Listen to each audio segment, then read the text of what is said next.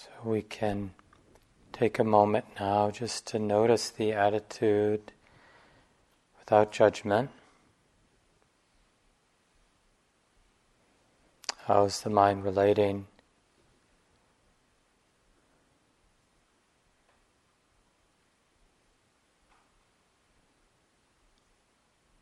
Is there kindness present in the way the mind is relating?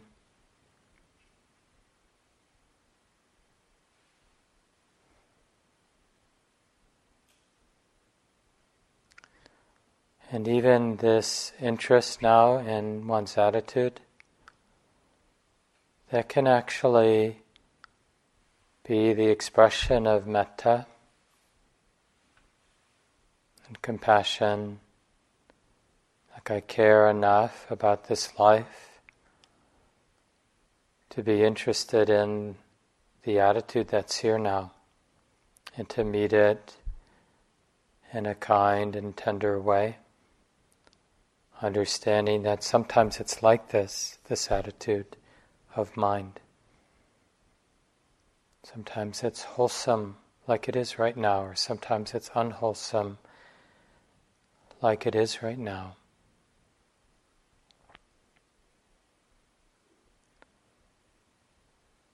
And of course, this points to how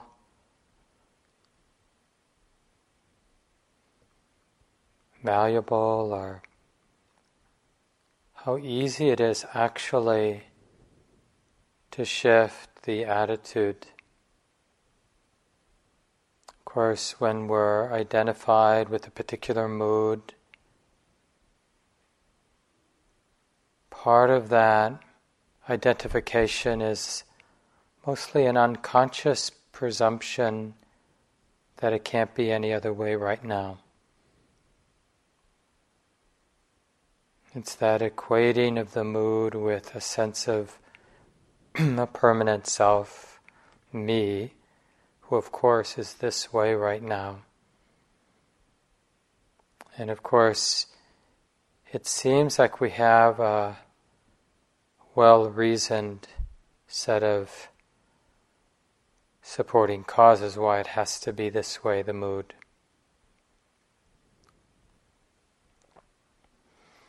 It's good to explore that awareness of the mood, of the attitude, is a simple, powerful way of shifting the attitude.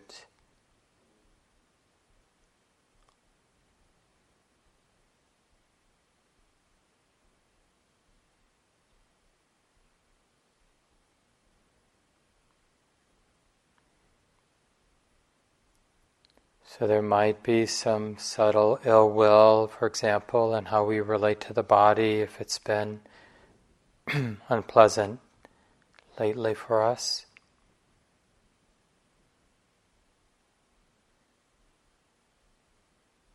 Or any of those places during the day in our experience where we notice some heaviness of heart or some ill will some pattern of withdrawal, disconnection.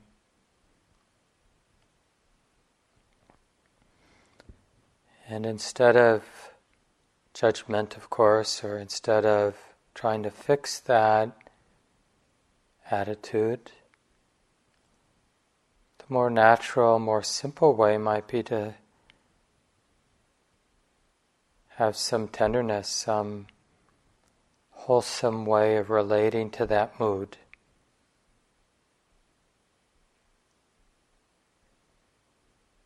I care about this life and I understand, I know in, in my bones that it isn't easy being a human being with a conditioned mind, with these tendencies of the heart and mind the way they are. It's not easy. And I care enough to be close, to be opening in this simple and honest way and acknowledging it's like this.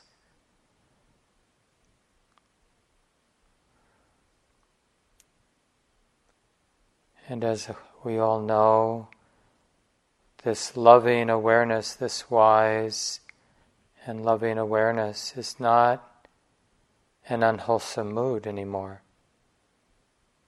So the awareness of the irritation or the awareness of the hard heartedness, heaviness, this kind,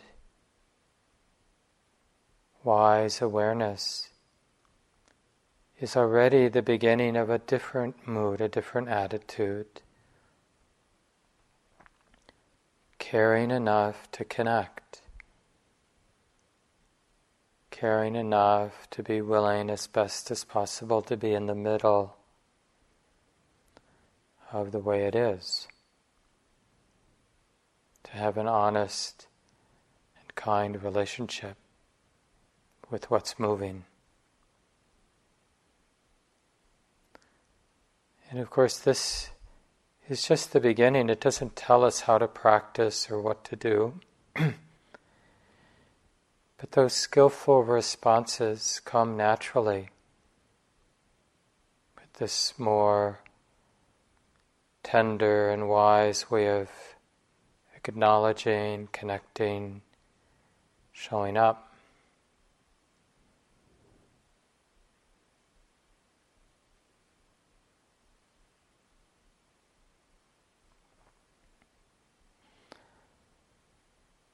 So, in this sense, any moment of the day, whether sitting or walking or moving about the retreat center,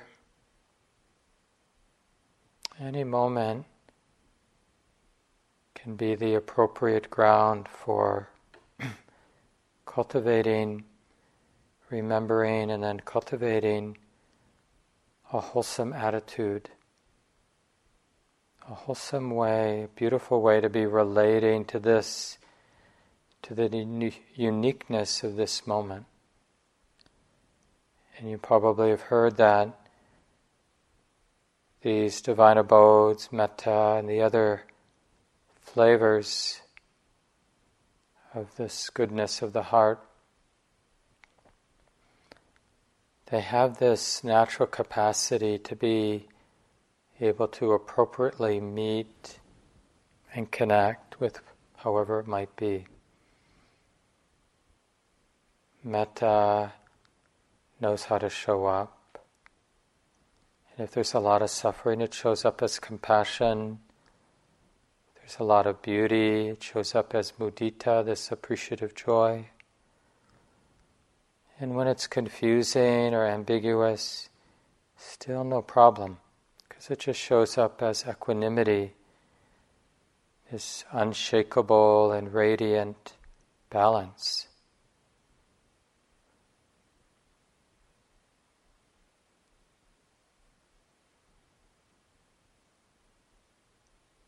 So, feeling, connecting with that capacity right now to be relating to the conditions, internal, external conditions now with this goodness, this generous, loving,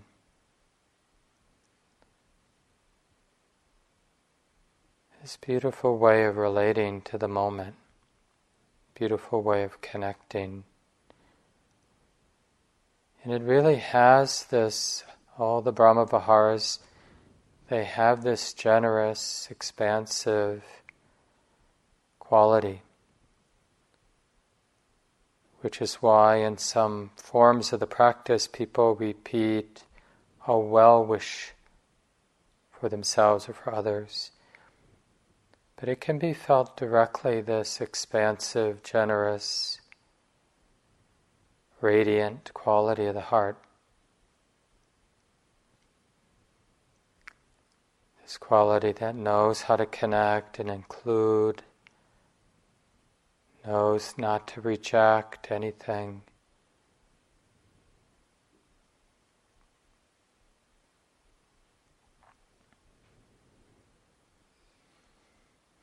And if we sense that generosity, we notice that it expands to this boundlessness. Nothing is left out of the heart, nothing is excluded. Nothing remains untouched.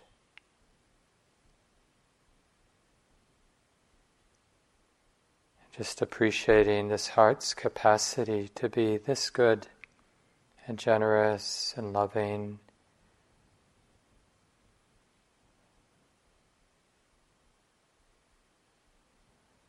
And sensing this boundless space.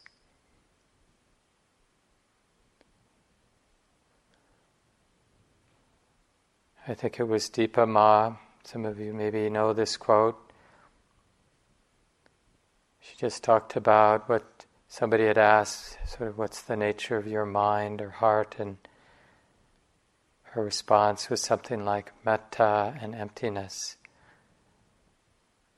And this isn't meant to be some